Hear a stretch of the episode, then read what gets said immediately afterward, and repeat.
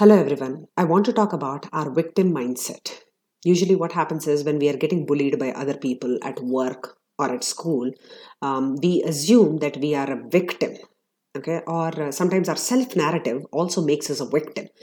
Um, we are like we are not good enough. You know, uh, the, we no matter what uh, we do, no matter how hard we try, we can never be successful. These are the kind of stories that we keep telling ourselves. But here is my challenge to you you are the hero of your story. You're the heroine of your story. Why would you play the underdog in your story? That's my question. This is your life. This is one beautiful life. And why would you play victim? Okay. So, how do you try to overpower the victim mindset? How do you cross that threshold where you feel like a victim and to where you can feel self sufficient and ready to take on challenges? Okay. So, the first thing is belief belief in yourself and faith that things will work out in the end. That's what i want you to think of. Just just just assume let's start with an assumption uh, that things are going to work out in the end okay?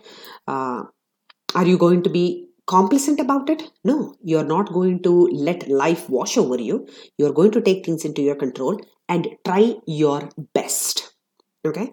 Uh, uh, so the second thing is taking ownership. The first thing is have faith have belief in yourself and that things will work out in the end. The second thing is take ownership. Take ownership and take charge of your life. This is one small life you have.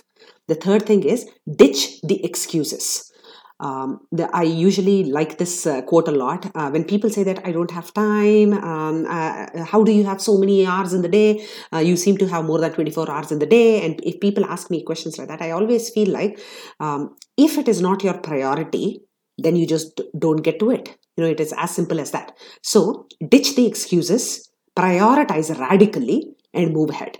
And the most final, most important thing Please take failures as opportunities, as stepping stones. Hey, you have learned a lesson, time to do better and move on. That's it. Okay, never be a victim, be a hero in your story. That's it.